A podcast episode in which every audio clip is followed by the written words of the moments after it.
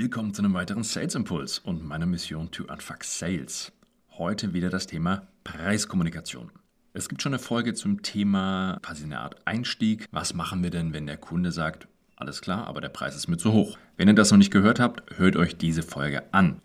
Heute machen wir den nächsten Schritt und zwar, wenn ein Kunde einfach nicht locker lässt. Wenn der Kunde sagt, ja, ist mir egal, immer noch der Preis zu hoch. Wenn der Kunde sich davon nicht abschrecken lässt. Und das kann verschiedenste Gründe haben. Ja, ganz oft ist es Ego, gerade wenn ihr mit sehr meinungsstarken Kunden zu tun habt, oft Geschäftsführerinnen, Geschäftsführer, die einfach quasi ihr eigenes Ego durchsetzen wollen, um zu zeigen, dass sie stärker sind als ihr. Oder es sind Company Policies, Einkaufsabteilungen, die müssen noch was rausholen aus dem Angebot. Also, deine Situation ist, du hast Bedarf, Bedürfnis ordentlich analysiert. Du hast mit dem Kunden die Konfiguration gemacht. Du hast dir Mühe im Angebot gegeben. Ne? Du hast die ersten Einwände gekontert und auch schon den Preis isoliert. Aber am Ende will der Kunde aber nur den Preis. So, bevor du jetzt 5% einfach runtergibst, überleg dir mal ganz gut, was überhaupt zu deinem Geschäft passt. Die erste Antwort ist natürlich immer, können wir mit dem Preis was machen? Klar, dann müssen wir auch an der Leistung was machen. Also Preis geht runter, dann geht auch die Leistung runter. Nicht jeder Kunde akzeptiert das und nicht bei, nicht bei jedem Produkt ist das so machbar, so einfach. Wobei, wenn man ganz genau hinschaut, irgendwo Hebel findet man immer. Aber hier stelle ich euch jetzt mal noch zwei weitere Möglichkeiten vor, die ihr nutzen könnt.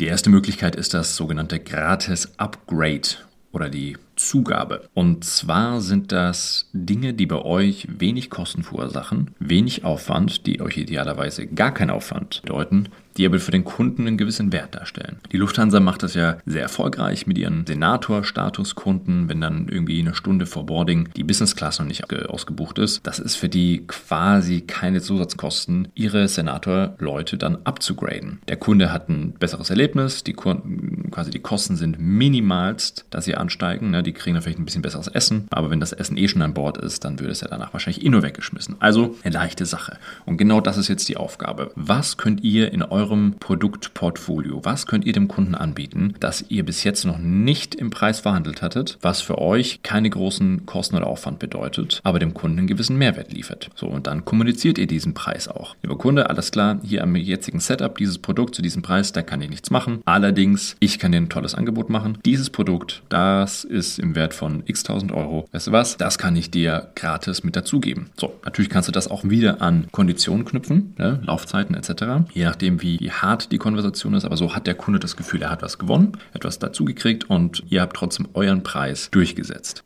Die nächste Variante sind die Staffel- oder die Laufzeitrabatte. Es ist erstaunlich, wie viele Unternehmen immer noch ihre Leistungen verkaufen, ohne Staffel- oder Laufzeiten damit zu verknüpfen. Ja, natürlich, es gibt Geschäftsmodelle, wo das nicht möglich ist, aber in ganz, ganz vielen ist es eben doch möglich. Und sei es mit einem Teil ihres Angebots, Support, Service etc., der einfach zusätzlich da verkauft werden kann, über den ihr Laufzeiten bauen könnt. Ob jetzt Mengenrabatte oder quasi Zeitrabatte, da machen wir jetzt erstmal die Unterscheidung nicht. Ihr wisst garantiert, was ich damit meine. So eine Formulierung wäre klassischerweise, alles klar, ich verstehe, Sie wollen von den 100.000 Euro runter für quasi diese Jahreslizenz. Vorschlag, wir machen einfach 24 Monate draus und ich gebe Ihnen das erste Jahr für 90.000.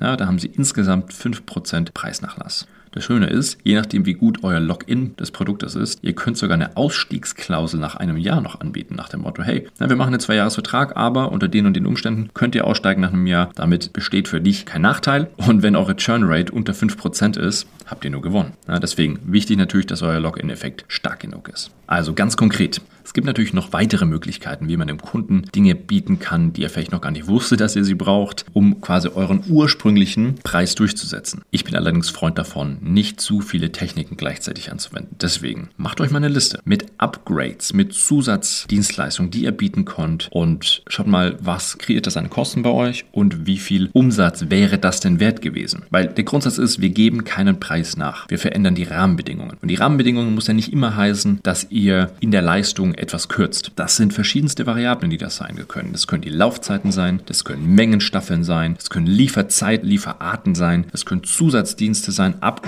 Zahlungsziele. Ja, euch fallen bestimmt noch ein paar weitere Sachen ein. Und wenn gar nichts mehr geht, und wir alle waren schon in diesen Verhandlungen, wo gar nichts mehr geht. Punkt 1, wir können immer uns zurückziehen. Wir können immer einfach ein klares Nein sagen. Tut mir leid, lieber Kunde, machen wir nicht. Aber wenn der Druck hoch ist und ihr es vielleicht doch nochmal versuchen wollt und ihr auch mit der Preisreduktion, die der Kunde fordert, dann vielleicht doch doch einverstanden seid. Und es ist vielleicht auch bei euch in der Industrie gang und gäbe, das zu geben.